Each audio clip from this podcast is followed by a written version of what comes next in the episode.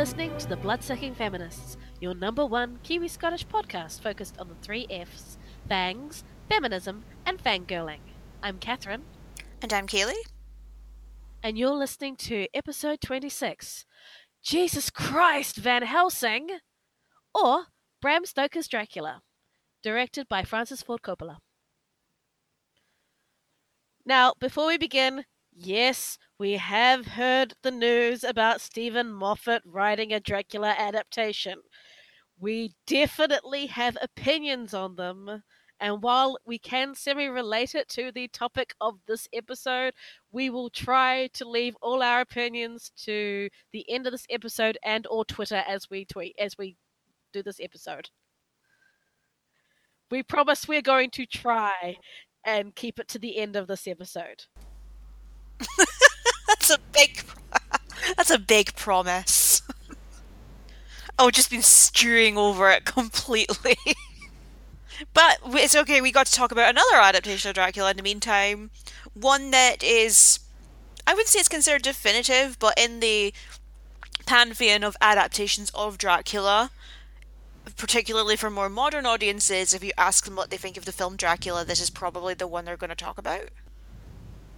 It's just the most famous. It's it was also Especially... wildly successful in its time. Just looking at the numbers, I mean, this thing was the ninth most successful film of 1992 worldwide.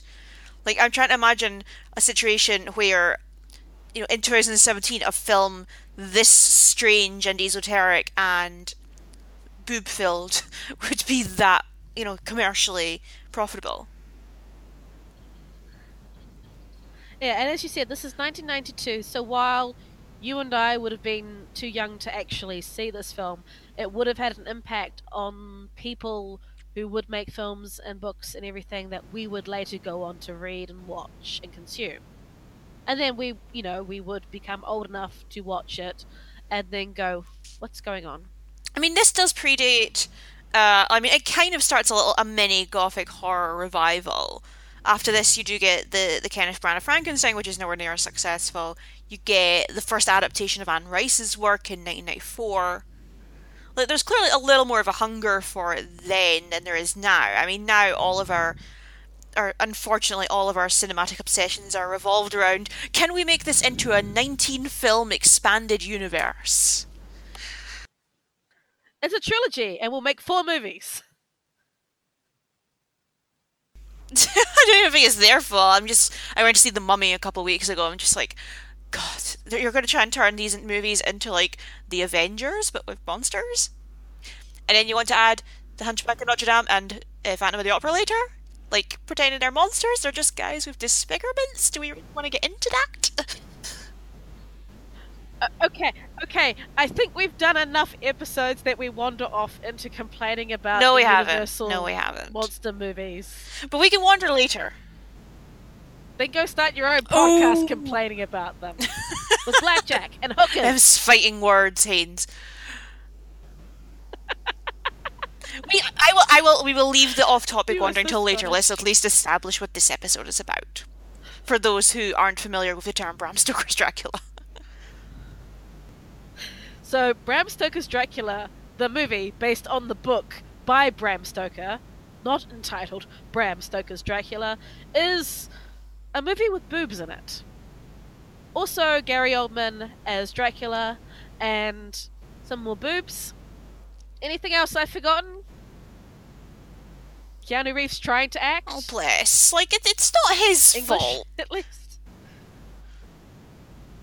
he just wandered onto set one day, and they were like, "Well, he fits the costume, and I don't want to have to send him away." And he's nice enough to look at, I suppose, even if we do make his grey hair terrible. Oh, that's like a talcum powder job, isn't it?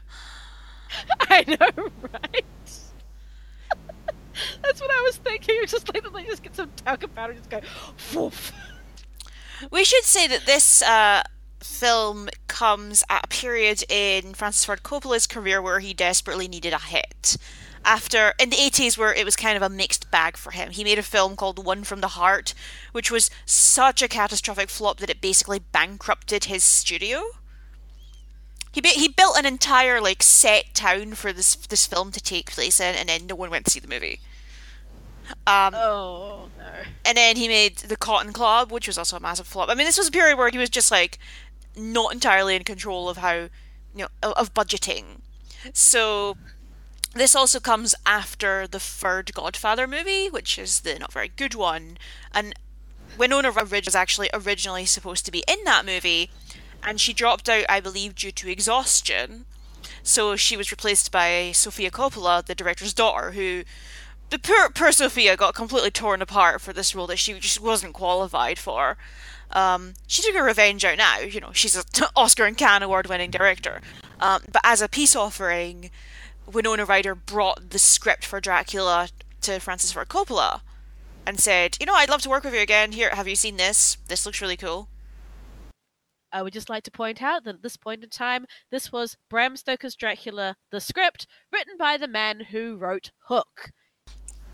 Well, I think that with this script, it was probably intended to be a little more uh, sort of conventional in its its structuring and storytelling, and then Francis Ford Coppola was just like, you know what, this needs this needs to just be batshit. And I, I don't dis- I don't disagree. I think for all of the narrative changes it makes, I mean, it does the thing that I hate Dracula stories doing with the see, uh, with Mina as a reincarnated love Dracula, and this makes him much more interesting because he's in love. No, he's not.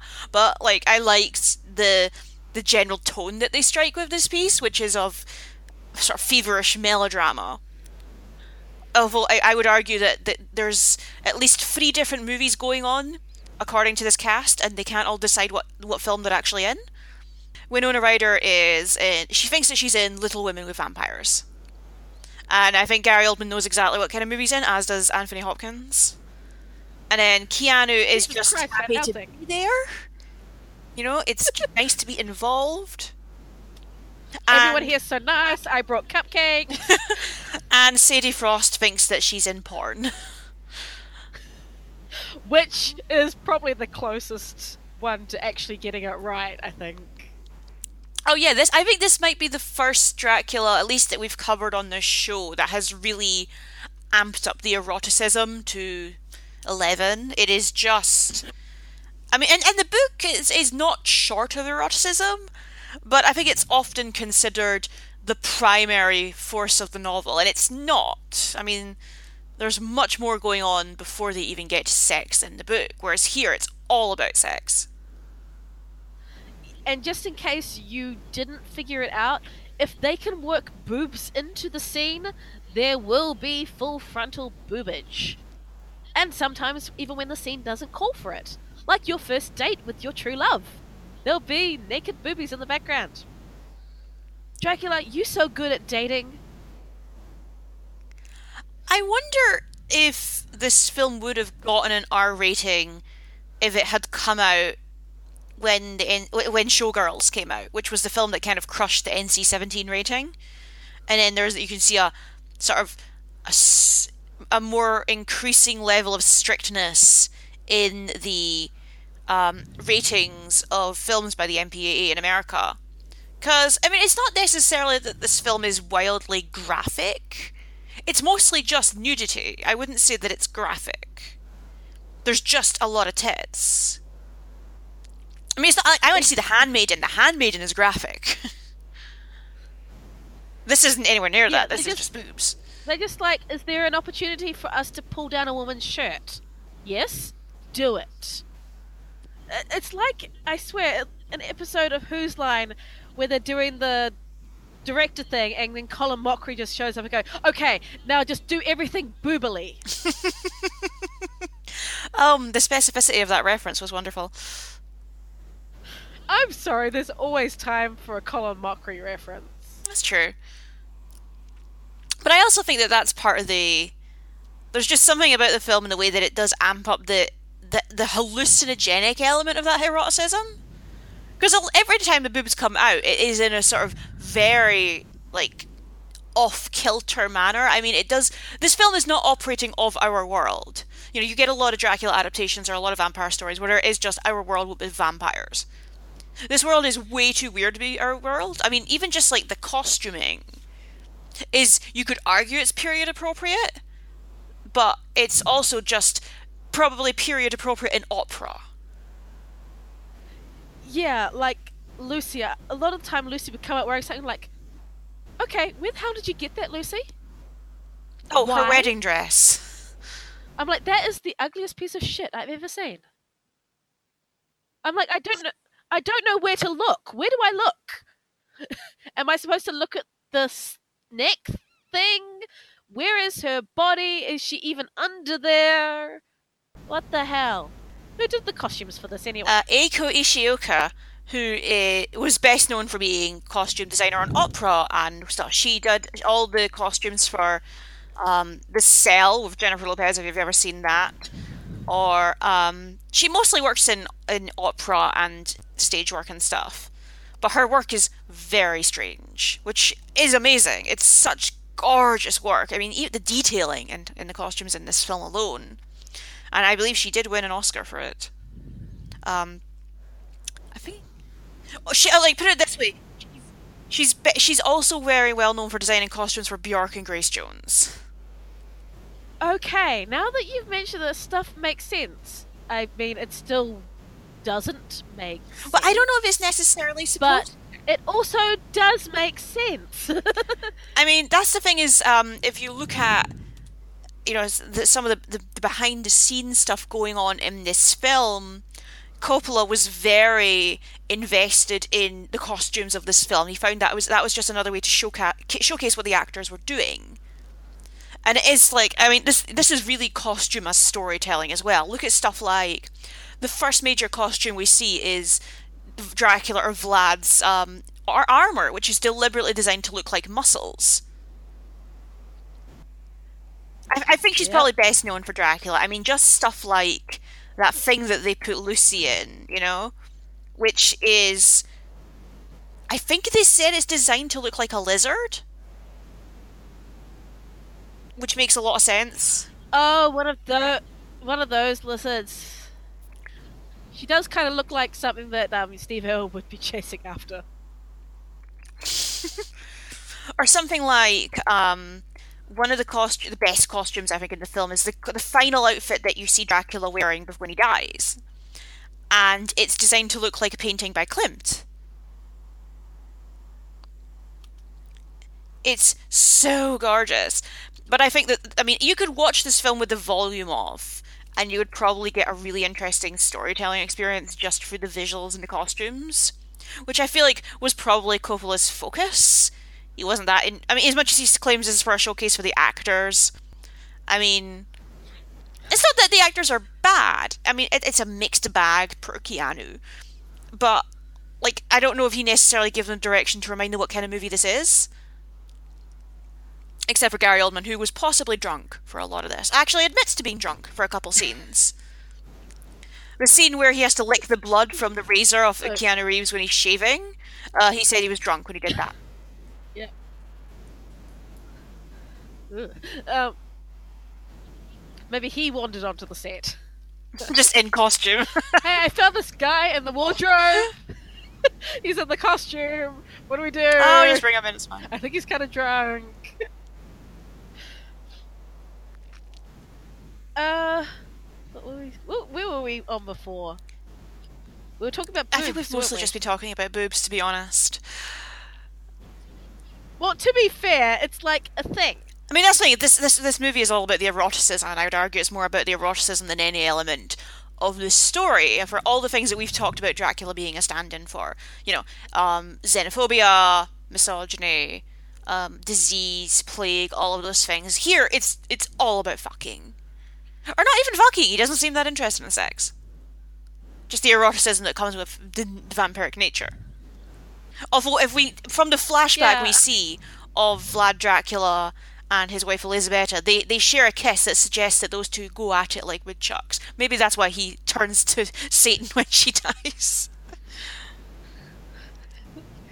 But who will I get laid? I have to. What do you think of the entire backstory that they give as to why Dracula became a vampire and them tying it into this true love thing? Because honestly, I mean, we've seen stories like this. I Oh, know it's just. shit. I mean, one of the reasons I don't like the Mina or a reincarnation of Mina as Dracula's love interest is uh, one, I find it lazy storytelling. I think it's just a really kind of cheap and unearned way to try and bring sympathy to the character. But two, it ends up making the, causing this huge shift for the rest of the story that they seldom deal with because they think, well, if we make him sympathetic because romance, then that will plug a lot of gaps in our story and it just creates more. Plus, it destroys. Seems it always ends up destroying the relationship between her and Harker, without any thought of of what the impact is. And it also ends up destroying the relationship between her and Lucy. and it just ends up so awkward. Like you know, he he's feeling he's already seen a picture of Mina in Jonathan's case or whatever, so he knows she's out there. He comes in, and what does he do? He rapes her best friend while she's there.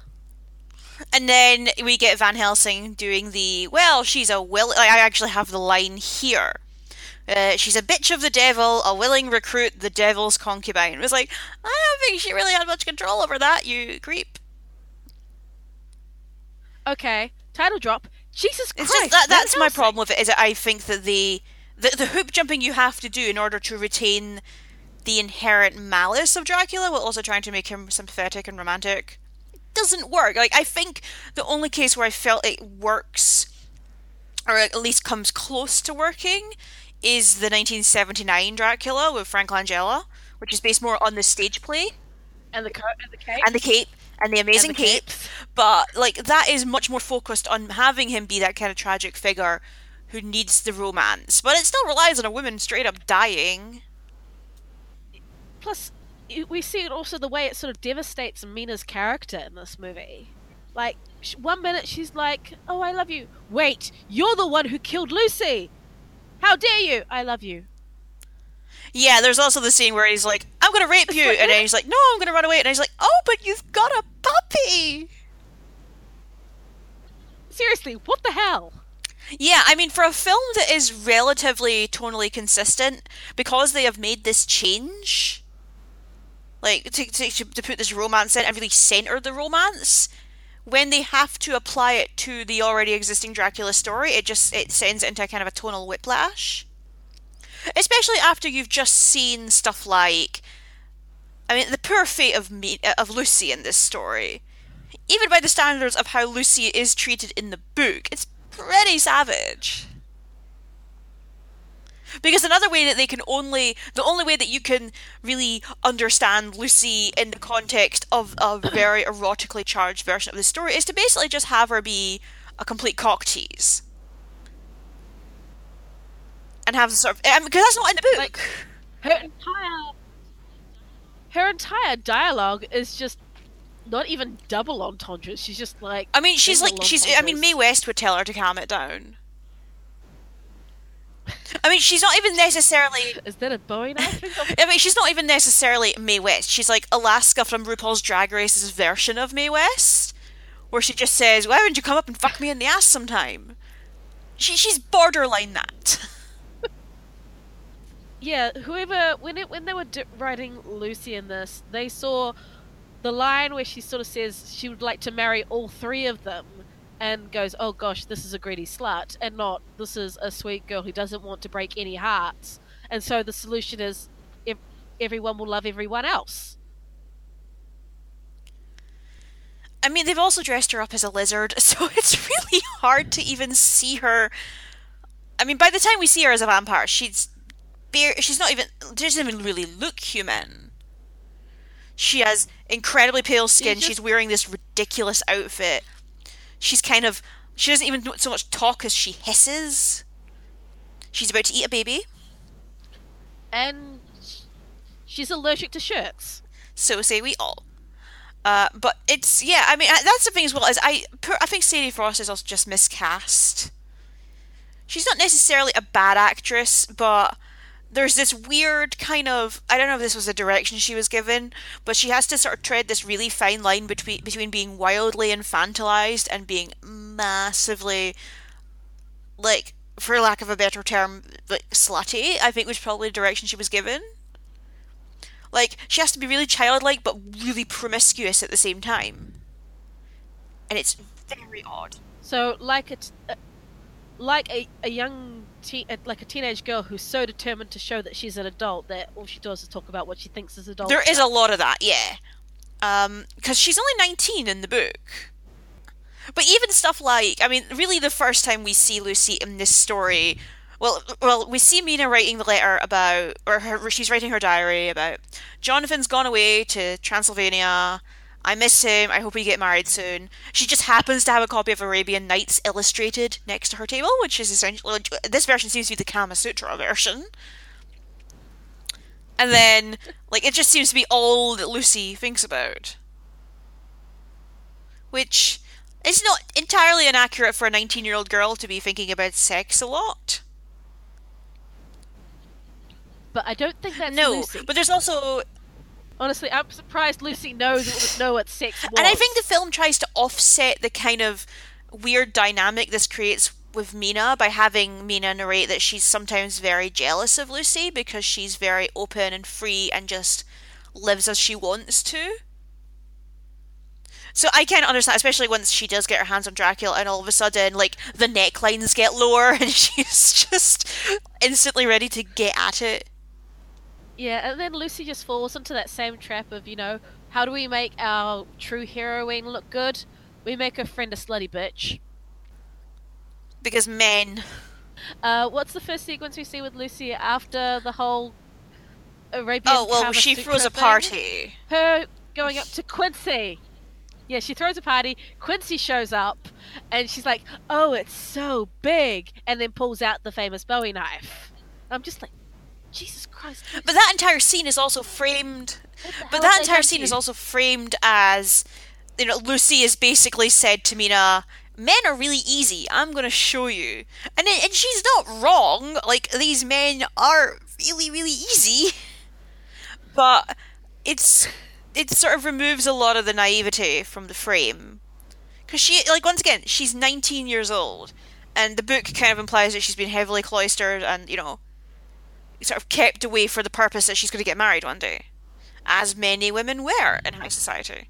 Yeah. And Mina's not part of high society. She's a school teacher who's getting married to a solicitor. that's the thing about Lucy. Her naivety, her sweetness, her innocence were all part of the charm that the men were attracted to. You know, they they saw someone who was nice and sweet, and everything about her was honest. Naive, yes, but true.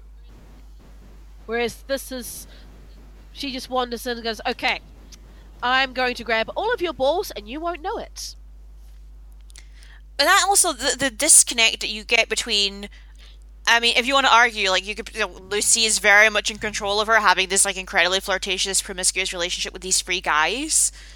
Like that's her just like I mean, she clearly enjoys that to an extent because it's it's it's entertaining for her to just wrap these men around her little finger, you know.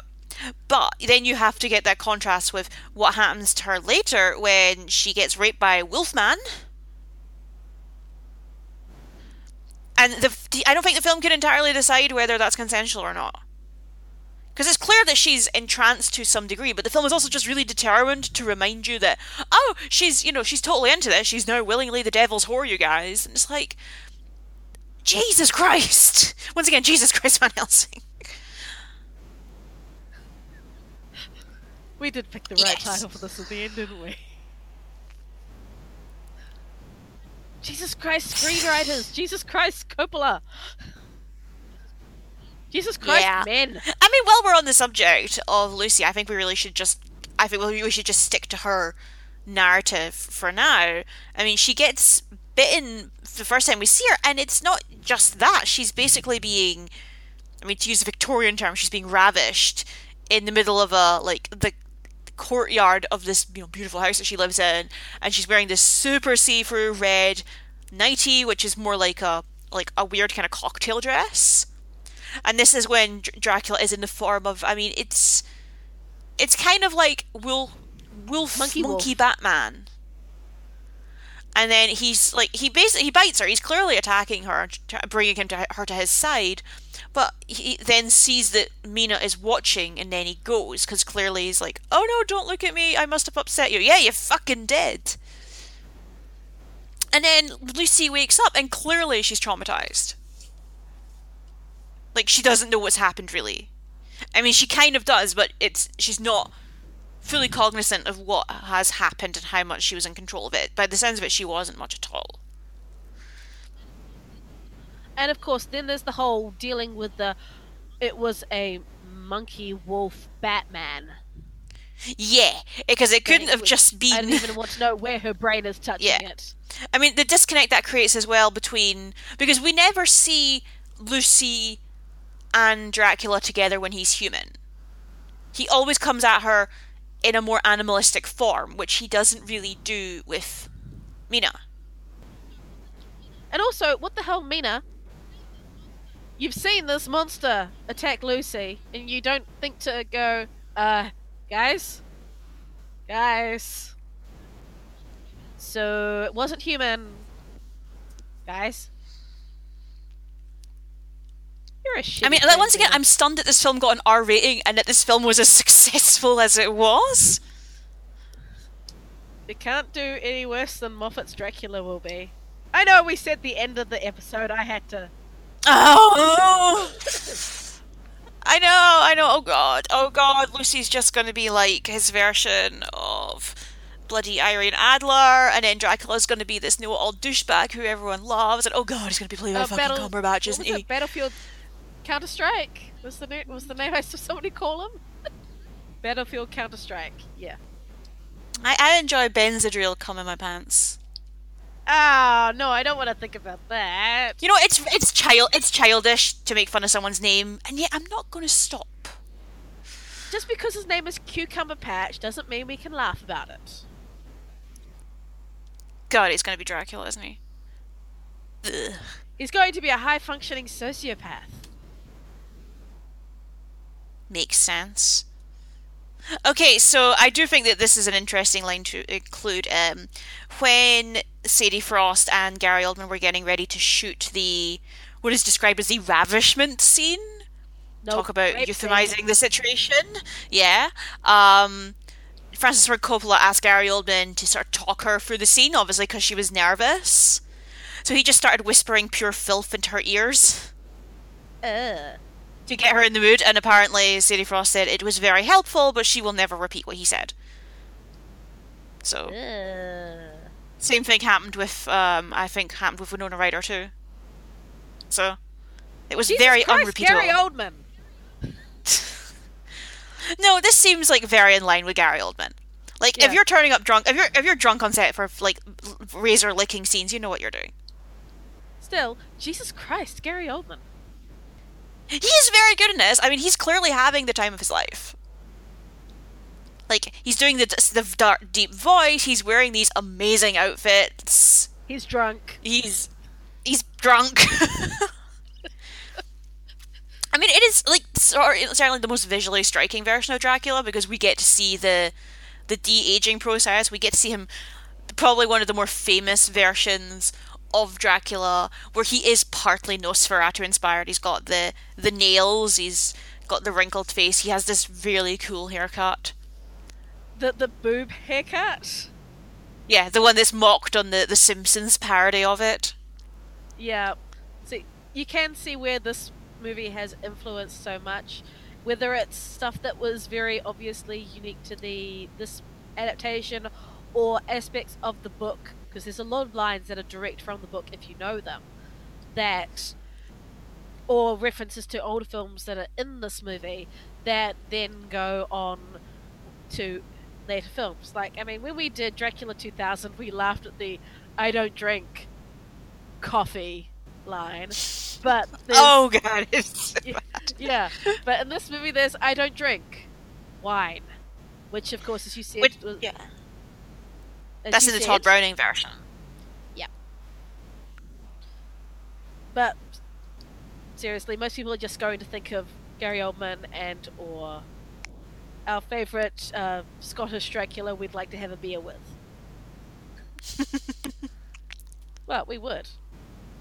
That's true. I mean, one of the things that I think is really interesting about this version of of Dracula is that kind of that contrast between the aristocrat and the monster, which is made probably its most literal here. Because like he does change forms a number of times. We see the like the weird monkey wolf Batman face that he does when he's attacking Lucy, we see after he turns Mina, he turns into just like a giant human bat, which is really freaky. And then he turns into a whole stream of rats and runs away. And that's like in the book, he does change forms a number of times. He can change forms. He can also turn into smoke, which we see as well. And Van Helsing mentions as well, just explicitly.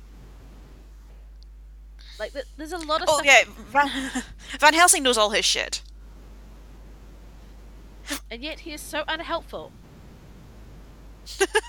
He's having too much fun to be helpful. Was he drunk too?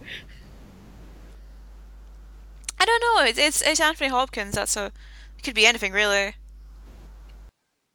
So since we're talking about vaguely talking about stuff taken from the book, I mean, obviously the most notable bits would be uh, the you know welcome freely Welcome, enter freely, blah, blah, blah. And the Children of the Night sequences. But there's also my first real major Jesus Christ Van Helsing moment where he's asking for post mortem knives and says, Are we going to do an autopsy? Like, No, I just want to put a stick in her heart and cut off her head. Which, of course, the correct response is Jesus Christ Van Helsing. Because he's just so blase about it. But that is actually in the book. I'm not sure if the book Van Helsing was quite so blasé about it, but whoever wrote some of these scenes, whether it was uh, Hart, uh, yeah, James Hart, or uh, script ideas or whatever, somebody has read the book. Now, how much was kept and what was thrown in various stages, who knows? But there was definitely someone who was referring quite closely to the book. But the problem with that is the book isn't a short book, and being so many diary entries, news articles, things like that, there's so much that automatically gets cut out in an adaptation. But in an adaptation of something like this, where scenes are recount and events are recounted very quickly, even more gets cut out, or when they try to adapt it, that's very very short.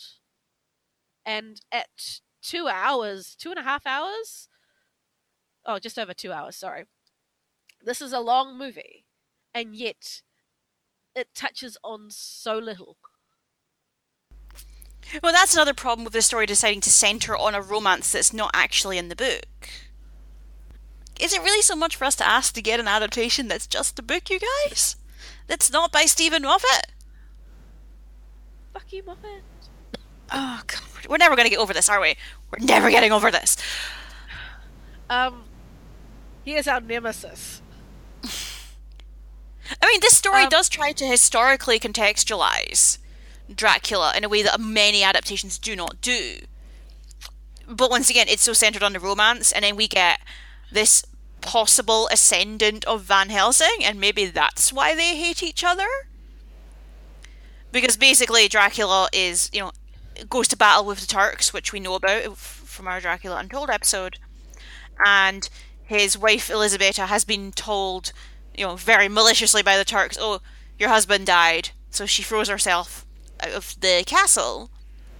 And then Dracula, you know, desecrates the chapel that they're in. He pledges himself to Satan, renounces God because, as um, a woman who's committed suicide, she will not be allowed into heaven. According to the priest, who may or may not be like Van Helsing's like great great great granddad or something. Oh, good, you noticed that too. I'm just like, and another thing that sort of is in there but has no bearing on anything else because it's like the whole subtle subtle hints in Van Helsing, the Hugh Jackman movie, that Van Helsing is Gabriel, isn't the Archangel Gabriel. Man, could you imagine if we got that full series? hey, that would mean he'd have to be shirtless, so there would be wings. So, yeah, true. But the thing is, the story immediately establishes itself as a revenge story in that aspect, a, a romance revenge story. Because it's not just about, you know, wanting to find his true love again, it's about wanting to avenge her death with the powers of darkness. Um, and that's how we get, like, the cro- Like, I like how he does stab the, the stone cross in the chapel and it immediately starts bleeding and he seems quite cool with that and just starts drinking it. He's like, yep, this is supposed to happen. Uh, yeah, it's like, okay, my revenge is time to take place. And his revenge involves raping his true love's best friend. Like, but how well formed was this plan? Because you know, here's the thing as well, and I think this is kind of a plot hole. So we cut then to 1897. Jonathan Harker is going to Transylvania to sort out the real estate deals because, as I've always said, my favorite thing about Dracula, Prince of Darkness, but he knows a good property deal when he sees it. And he does it legitimately too. Yeah. Like he invests. He knows that all you know the money is in the London property scene and he wants in on that. And um, know, he's immortal, so he can wait it out for things to get value. Yeah. Uh, and he buys in really good locations too. Like he's smart. But he's already decided to do that. He's that's already in place when he realizes that the, you know the reincarnation of Mina is in London as well. Like he doesn't know that that's going to happen. He's asking me, you know, do you believe in fate or destiny? Uh, but clearly that wasn't something he was aware of when he was making his deal. He was just planning to come to London anyway.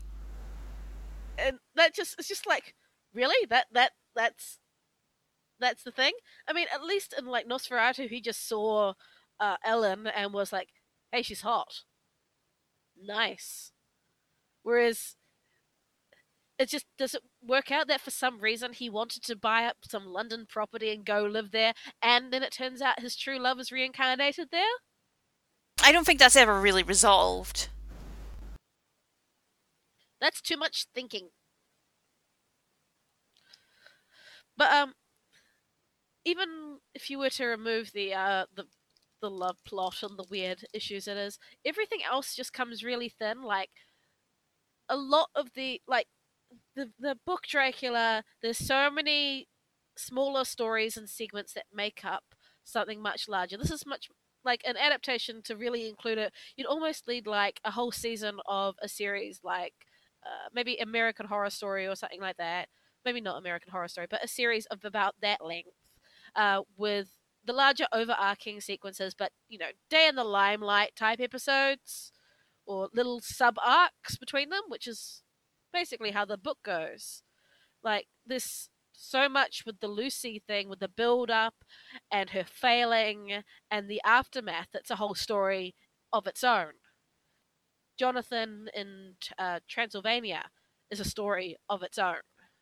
The Demeter is a story of its own. Like you could make a whole horror movie just of the Demeter. I've said it before, and I still think it should be done because that would be a freaking amazing horror movie. Just the isolation and the weather and the the really unhappy, horrific ending of everyone dead and the ship running aground. The mystery of it. It would make a great movie, but it could be also a self-contained story. There's the what's going on in in the in the hospital there's so many sub stories that you could almost make independent stories of. You can almost cut them off. Together, they make something much larger. The impact of Dracula on this area, on this group of people, and how they intersect. But the idea of Lucy failing and be, having been attacked by something could be entirely separate from it. And two hours is not enough for that. Especially when you do take out time to add a really shitty romance. Because what happened in this movie? You've got these three amigos who are off having amazing off-screen adventures. Quite literally, didn't the actors go um, hot air ballooning and stuff? Oh yeah, like Richard E. Grant, Cary Elwes, and Billy Campbell, who play uh, Seward, Arthur and Quincy, uh, were basically told by Francis Ford Coppola, go off and have some fun together. So they went horseback riding, they went hot air ballooning, they basically had like a bro holiday and th- they're characters are just so tiny and thin in this movie. Just like so many others. But you can barely, you just know this guy's a doctor. His job is to talk to this crazy guy and to call Van Helsing. There's this guy, I think I know him from some movie. He's rich. And there's an American. You can tell because he's got a big hat, wears animal prints, and has guns. His job is to bring the guns, and even then, he had more character developed in the book. But this is thing is like, wouldn't it be really good if we got a mini series that kind of delved into all of the interesting side stories and complexities of this book? Wouldn't it be nice if we got one of those by someone who knew what they were doing? This is kind of the problem. I mean, I don't want to get back all into the Moffat situation, but my problem with him doing the story, and my problem with, uh, frankly, a lot of people who do Dracula, is that they think that they're more interesting than the book. They've got it in their head that the book is really dry and boring, and oh well, it's got to be adapted and freshened up and you know made jazzy for the the, the, the modern audience. And you know, there are many ways that you can put the focus on different areas of Dracula. I mean, if you really want to emphasize the, the xenophobia themes, you can do that. If you really want to emphasize the stories of plague, you can do that. All of these things that you can do that are in text. But so many people think that they're more interesting than the text, which is how you end up getting stuff like the reincarnation love story, or, you know, some of the more like squirrely modern day adaptations and things like that. The story has lasted this long for a reason. Yeah, even if you were to write something different, there's so much that gets so neglected. Like, as you said, we see so many people try and sex up Lucy when she's really not. Or, you know, make her a tease who's stringing along these three men. When really, those three men are really good men who are honourable and kind to each other as well as Lucy. You know, they they're like, look, we all like Lucy. Only one of us can marry her, unless you know Lucy managed to change society and all that. Who knows? Uh, but there was no there was no cruel, crudeness, no comp- no meanness in the competition. And when the time came, all of them came to support each other. In, I think in a lot of modern stories, they'd just be too busy, you know, posturing to each other and uh, having dick measuring contests rather than hot air balloon adventures. that would have been a fun way to get back to Transylvania instead of taking the train. But they want to skip over like the really abrasive stuff too. I mean, so much of Dracula is about trauma, not just for Mina, but for Jonathan. And we get hints of it here, you know, when Jonathan comes back with his talcum powder white hair and his I mean, like Keanu Reeves was cast because he was like the matinee idol of the time. But every time he does that accent, oh I was tweeting while watching this movie, and a couple friends of mine who are film critics just started tweeting at me in the Keanu Reeves like dialect. So, but so uh, that makes those scenes really much harder to watch, which isn't really his fault. I mean, he was all wrong for the role, and he knows it.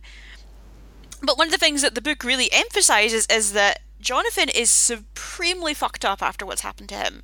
And then so is Mina, because Dracula forces himself on Mina. Like, she doesn't agree or consent to being turned at all. He, and that's one of the things that gets me as well about, you know, really softening the story to make it into this romance. One, we really don't see enough of these two and their relationship to buy the romance.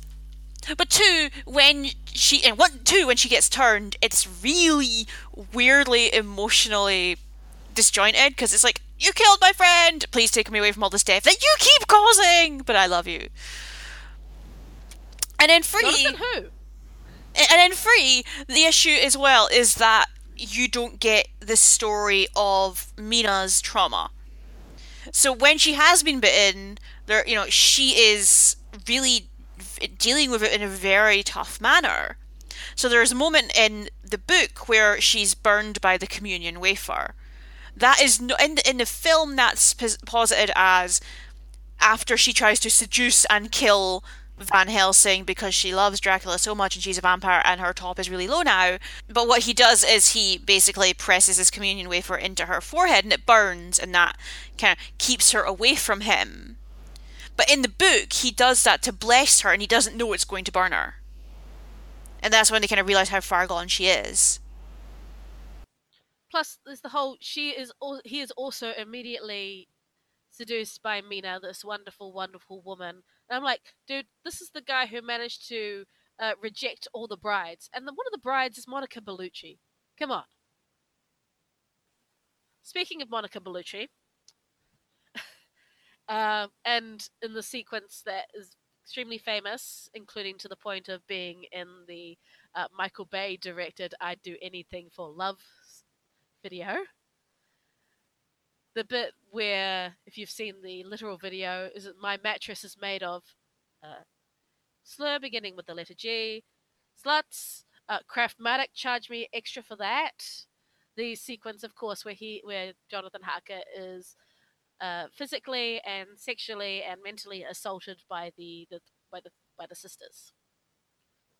Like like with so many other vampire attacks, it's extremely sexual, partially because it's naked ladies, including Monica Bellucci. And they're in a bed and they're coming up between his legs, and it's really unsubtle. But he's also really not consenting to that. And later on, when Jonathan finally returns to London and there's Van Helsing, and he, re- he refers to it as Jonathan's infidelity with the vampire woman. I'm like, Jesus Christ, Van Helsing!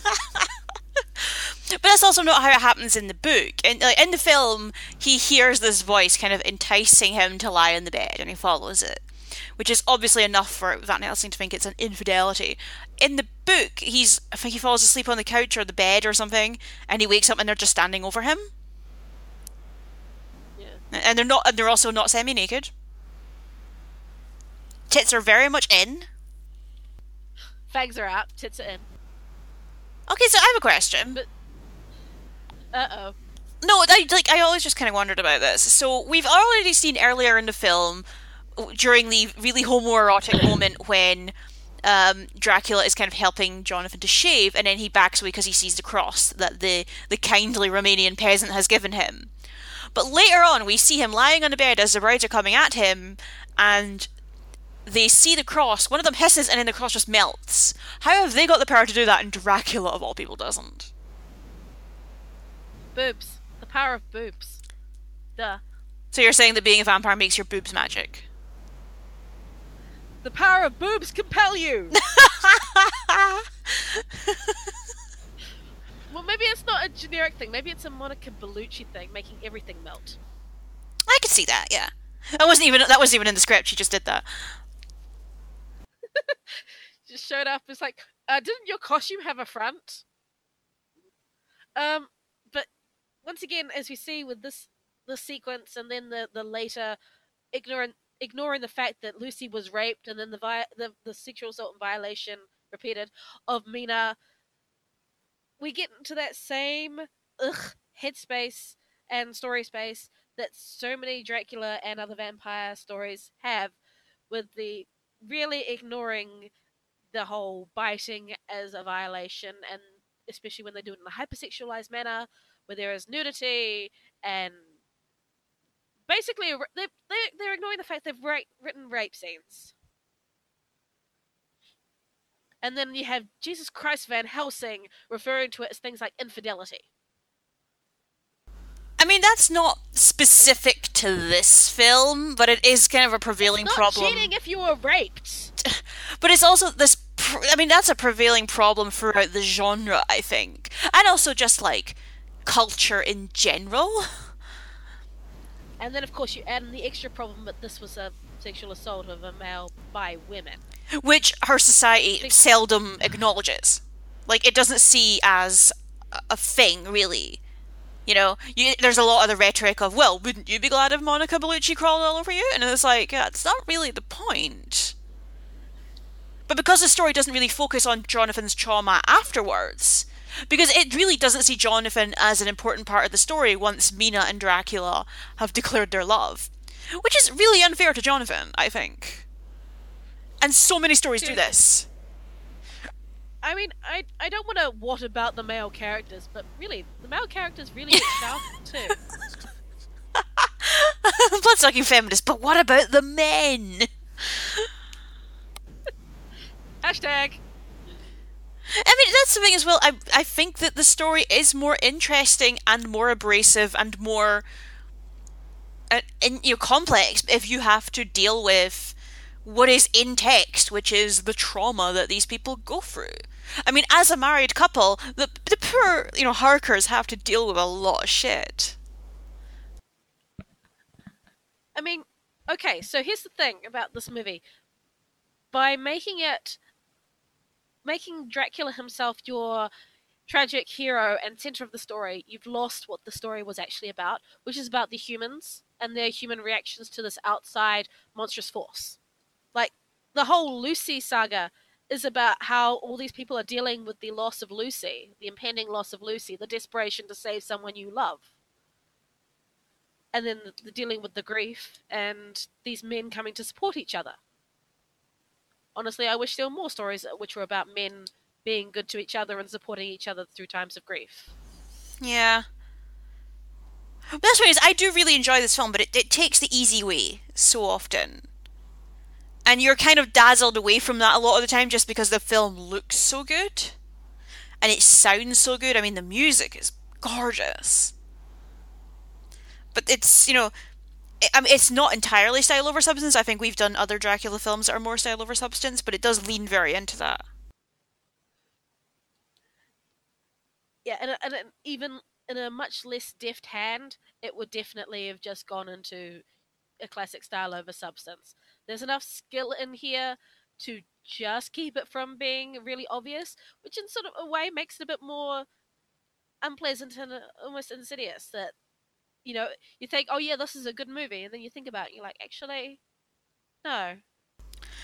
Honestly, if it had been like if they'd stripped away about eighty percent of the dialogue and made this thing more like an operatic tone poem, I think I would be more willing to give them leeway with stuff like this. Because there's an easy way to just turn this into a, a visual piece of st- storytelling, you know? You could probably easily do it, and Keanu would have benefited. But it just, you know, obviously it's it's Francis Ford Coppola. It's 1992. Um, it's you know still a mainstream film. I mean, this was you know, um, as we've said, it's a major hit. With a, it was with a major distributor. It was from Columbia. Obviously, there were certain expectations, and this is when you know people were still making you know horror movies. Although I would say this is more a horror romance. But even the way that it ends, yeah. you know, it ends with like the the redemption of Dracula. Um, which is still like kind of hilarious at the same time because obviously in order for him to be you know given peace she still has to you know do the Van Helsing and you know stick a knife through his heart and cut off his head. Do you know why she cuts off his head in this? Because Francis why? because Francis Ford Coppola held a screening for the film for George Lucas and George Lucas said, you know, if you want to stick to the vampire mythology, you should have Mina cut off his head. So three weeks before the film's released, they went and shot that scene. Huh. Like, George Lucas made a suggestion and it improved a movie, you guys. well, that's the thing. George Lucas, when he's restrained and working as part of a team, can come up with some pretty good shit. True. I mean, I don't want to shit on George Lucas, man's, you know, had enough of that. But I, I, I did enjoy that that was his contribution, you know? Like, what do you think, George? It's like, hmm, decapitation. Yeah. Plus, he, that, that's a really actual logical point. You know, it adds something really dramatic. It's totally badass. I can't see of any reason why not to do that. Plus, that means every. Plus, it just ties in that every single vampire gets their head chopped off as well because we see uh, Van Helsing cut off the brides. We see, well, we saw what happened with Lucy. So it just sort of it's a, it's a nice tie-in and just rounds it off, and it sticks to with what's been already established as the method of doing it. There are interesting elements I think we should talk about. I mean, we've always said that you can tell a lot about an era from its depiction of Renfield. Okay, I will say, Tom Waits is awesome casting. I did spend a lot of time thinking it was Greg Proops. First time I really kind of saw this film properly it, for myself. It, I admit, I didn't think that, but now that you said it, I'm like, oh man, yes, I see it. And B, I want it. So the version of Renfield they have here is very in keeping with the particular tone and style that they are striking. You know, so, I mean, the asylum that uh, Seward runs, well, he is hopped up on morphine because it's one of those stories, guys. Um, is basically like an asylum out of like a video game made on uh, LSD. It is. I mean, the the asylum here is. I mean, I don't know about historical accuracy, but like if they are with with the boxes on their head and things, I will need to look that up. I mean, I'm gonna Google it. But um, I mean, that's the, the particular version. No, but even just stuff like the like Renfield himself. So this is another version of the story where Renfield is um, Jonathan's predecessor. He is the one who went to Transylvania first and came back mad, I tell you, absolutely mad. And he's been institutionalized for that. Obviously, as we've mentioned before, if you read the book, uh, Renfield is just a you know a very mentally ill man who is taken advantage of by Dracula for his own doing. He isn't made, you know, mad by Dracula or whatever. But here it's it's a very kind of like cinematically convenient form of mental illness. Most of the time Tom Waits' as Renfield is actually pretty lucid. He's mostly just like acting like English Tom Waits. Which obviously that's why you hire Tom Waits. True. But we do get to see that scene with him kind of, you know, with him warning with, with him warning Mina, please be safe, please get away from this guy. Um, and how he's punished for that by basically being kind of rammed across his cell. Again, somebody read the books. Oh yeah, I mean clearly the guy read the books, but it, it's similar to the issue of trauma in the story you know it's it's too much for a lot of people to handle and i understand that that's but that's the ever going you know ever ongoing debate of art and adaptation is if you are not right to cover a specific area of the story do you bypass it altogether and risk being accused of you know of being an exclusionary storyteller or do you give it a go and then have to put up with all of the fallout if or when you do it wrong. I mean, we've seen this recently, all the talk around the new Sofia Coppola movie, and the way that, you know, there's a, a slave character in the book that is um, not in her version of the, mo- of the story. So I think that is just a similar thing that's happened here. You know, there is a way to do, you know, the crazy character on film that is narratively ap- appealing and narratively convenient but you've also got to deal with what it's actually like to have a mental illness and how it is uh, it's the mentally ill who are more likely to be bullied and abused and taken advantage of rather than them doing that. And I don't think I think the film is sympathetic towards Renfield, but I don't think they know how to deal with that. It's just much easier to get a really cool actor to be a bit weird. Yeah, like they touch on his eating of the flies and going through the his list when he's but they just talk it out how he goes from uh, flies to spiders to little birds to a kitten to a cat.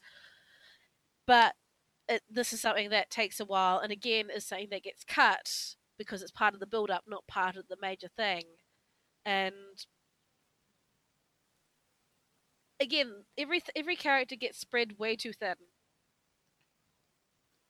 So that even the, the originally sympathetic for its time uh, portrayal of Renfield is just some guy who gets taken advantage of by Dracula, it becomes uh, look, it's Tom Waits or Greg Proops.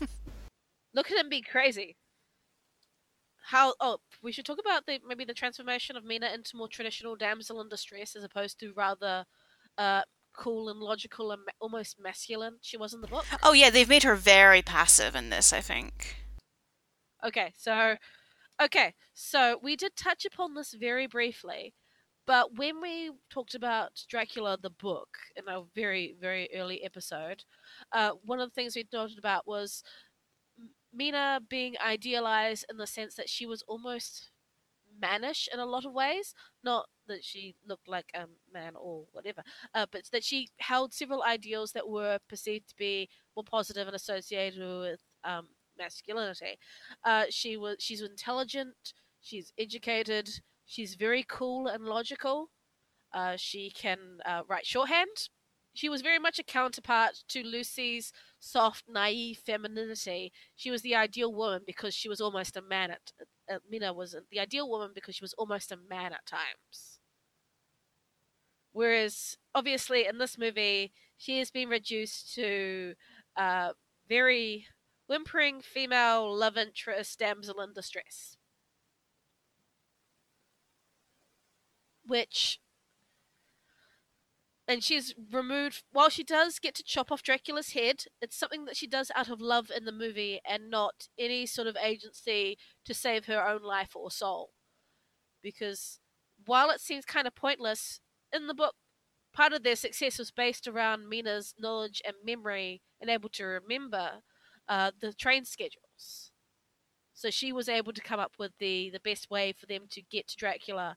She she was the she was planning a lot of the stuff. While it was the men who went out and fought, she was the one who got them all into that position. Basically, she's Charlie, and these are her angels. But it's even like some of the decisions they make in the story. Obviously, just reducing her to being kind of the love interest isn't another way to make Mina decidedly much less interesting. Um, but you know the way that they obviously rob her of the story of being a traumatized woman and just having her sort of fall at the feet of Dracula so quickly after, you know, her friend has just died and she realizes this guy killed my friend and then I kind of don't care, but I'm going to be mad about it for like 40 minutes, 40 seconds, you know? Now, I could forgive it if it was like, oh, it's like, okay, what are my options? I'll go along with this until I have an opening. It wasn't even that. Like, she she she went she changed even quicker than Jasmine going the oh Jafar. You know, and at least Jasmine had a plan, you know. But that's the thing, she ends up being much less interesting as a result, and I think you could say that for a lot of the women in this story. I think you could say for a lot of the men in this story too. Because I just don't think Dracula is interesting as a love interest. They can't decide whether to make him straight up monster or a tragic vil- tragic villain or a love interest. So you end up with these different characters and types stomping all over each other. Like it's one thing for him to be a tragic villain whose love drove him to denouncing God and drinking blood and everything. It's a whole nother to have him rape his true love's best friend. And you know, it's like they're two different characters. And like the way that he treats the punishment of vampirism, in you know, in comparison with both women, he does just straight up say to Lucy when it's kind of ready for her to die, you know, that he sentences her to this. And he does the usual hemming and hawing with Mina. Oh, I'm. I shouldn't. No, I don't want to trap you in this life. Okay, then, you will you insist?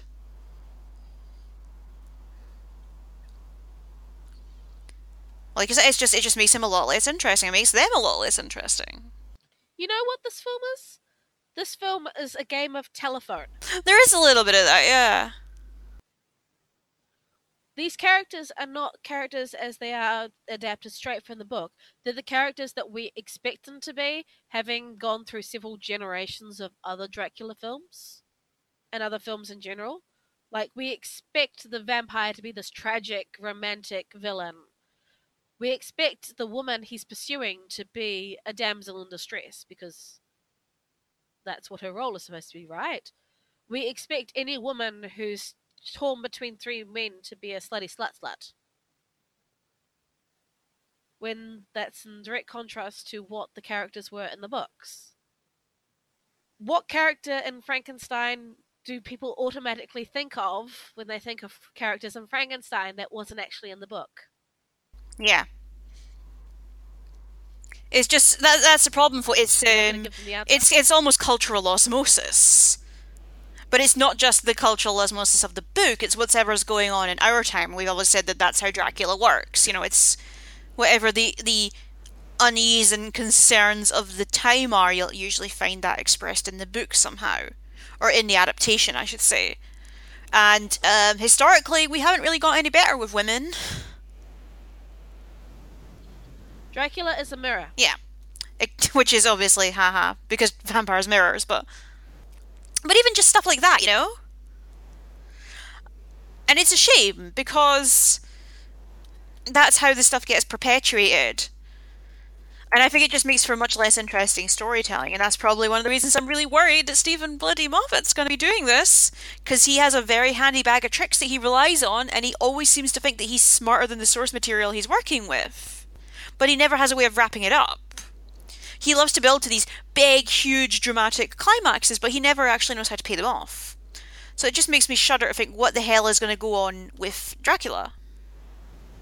Like, are they going to really emphasize the Order of the about... Dragon stuff and have it be this big, vast, massive vampire conspiracy? How are they going to treat Lucy? You know, how is that relationship between the Freemen going to work? All these things. Yeah, who's going to be his favorite character that gets everything awesome? Probably Van Helsing. Either Dracula or Van Probably. Helsing. That's how men he's, usually he's work. easiest one. Remember, in the books, Van Helsing was an old doctor who just liked to read a lot and had some ideas. Like, he hadn't actually killed a vampire, had he? Before then. I mean, by the end, he kind of turned into a badass, but that's not what he was like when he first showed up. And God, I hope you don't ever think about the whole what happened to Van Helsing's wife thing. I don't want to see Steven Moffat touch that theory. God, we're, we're just going to have so much to talk about, aren't we? It's just going to be a constant running thing for us. Why do we have to watch it? no, uh, but my prediction would be Lucy will be demonized, turned into a slutty slut slut, even more so. Uh, Mina will either be mistreated or she'll be turned into the, you know, the amazing pinnacle of womanhood. One of the two or cast aside for some original character. Oh god, I hadn't even thought about that possibility. Think River Song. And the thing is, those stories end up being really interesting as one offs, but it's about a wider narrative that he has no idea how to deal with. I hear that the current season of Doctor Who has been very good, and he's kind of tossed aside a lot of his usual tropes, which, you know, I'm glad for the people that are still watching that, but I got so sick of his bullshit a long time ago, I just can't watch Doctor Who anymore. Yeah, I know that feeling. I know that feel, bro. I guess that's what worries me about Dracula is Dracula is a relatively easy story to tell, and yet everyone seems to think they're above telling it. Yeah, that's gonna be the thing, isn't it? Um, Give the story to a woman writer and director. Like, there are tons of women who could do an awesome job with this. Hell, Sofia Coppola could probably do a great job with this. Because we talk about Dracula being a mirror of the world, but it's also very he's very much a mirror of the person who is adapting him. And what do we what um he bring, he brings out a lot of what is in the in the author or the director or the actor. And I really do not want to see what is what's what of Steven Moffat is in this Dracula. I mean, if nothing else, that's going to be revealing. But you know. I mean, we're going to have to watch it. You understand that. I don't drink, but I think there will need to be alcohol involved. At least, at least to finish. I mean, I still haven't finished the NBC Dracula with Tesla Dracula. Oh yeah, I mean that's at least like a fun train wreck, though. Aggravating but fun. And I mean, hey, it has really interesting Renfield. That is true. I mean, it's probably one of the, the best Renfields. I, I mean, okay, so he's not the a guy. They've just basically given him a sidekick and then given him the name of Renfield because they believe that he was always Dracula's sidekick. But hey, intelligent, competent man of color in a very otherwise white TV show. Historically, I give them points for that. I do not want to know what Moffat will do with Renfield. Well, this is my worry I, as well. Is is Moffat going to update the story to the modern day? Well, he did. That's what he did with Jekyll and Sherlock. So Which, oh I- god, I mean, have you seen Jekyll lately? I have not seen Jekyll at all, unless you count the sequences on that uh, "Why Sherlock Really Sucks" or whatever it was called by hbomberguy video. Which is an Have you seen amazing video, video? by the way. yes. Oh, I, I, I got a cup of tea, I got biscuits, I sat down and made an afternoon of it. It's really, really long, and I mean, it's it's kind of full of his usual absurdist comedy, but there's some very good points in there. Fucking boomerang. but yeah, I don't want to know what sort of pretentious. Oh god, it'll be Eddie Redmayne. Oh, well, now you've said it. Thank you. Thanks a lot. Yeah, but then again, he's probably too busy trying to be a movie star. See, No, now we're just, like, afraid all the way. Okay, so I think by the the amount of time we've been complaining about Moffat, we've run out of actual Bram Stoker's Dracula content. Yeah. Uh, based on this adaptation, uh, the book, and all the other Dracula stuff we've watched and discussed, or not discussed, in this podcast, what advice would you give uh, Moffat or anyone else going to adapt Dracula in the future? That you've what you, what advice would you give them? Like what things should they Um, really the book about? is really good, and you should maybe, like, focus on the book a little bit.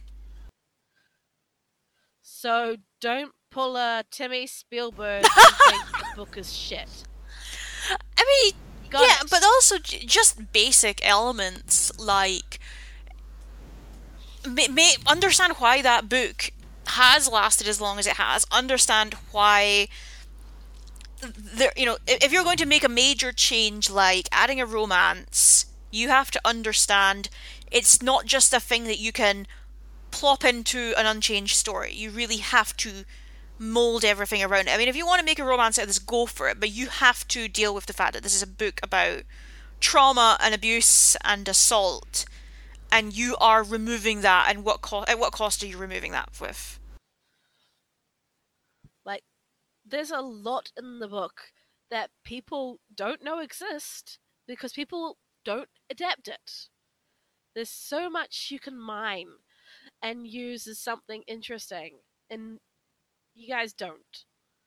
Give me supportive male friendships and emotions as shown by the three guys.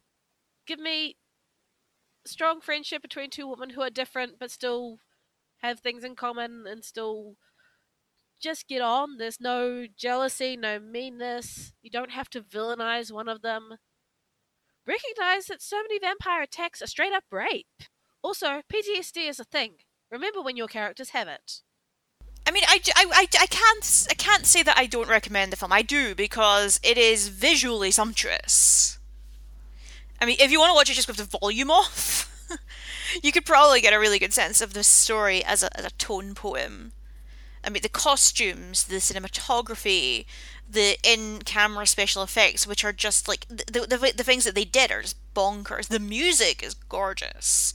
There are some really good performances. I mean, everything Anthony Hopkins is doing is clearly a man who is enjoying himself. So I mean, it's definitely worth seeing. Just be, if, if only because one, it looks great. Two, there's a lot to recommend, and three, this is probably as influential to modern day filmmakers taking on the story as the book or even the Tod Browning movie. Yep. You'll watch this movie and go, oh, that's where it's from. See, uh, Mr. Burns with the boob haircut.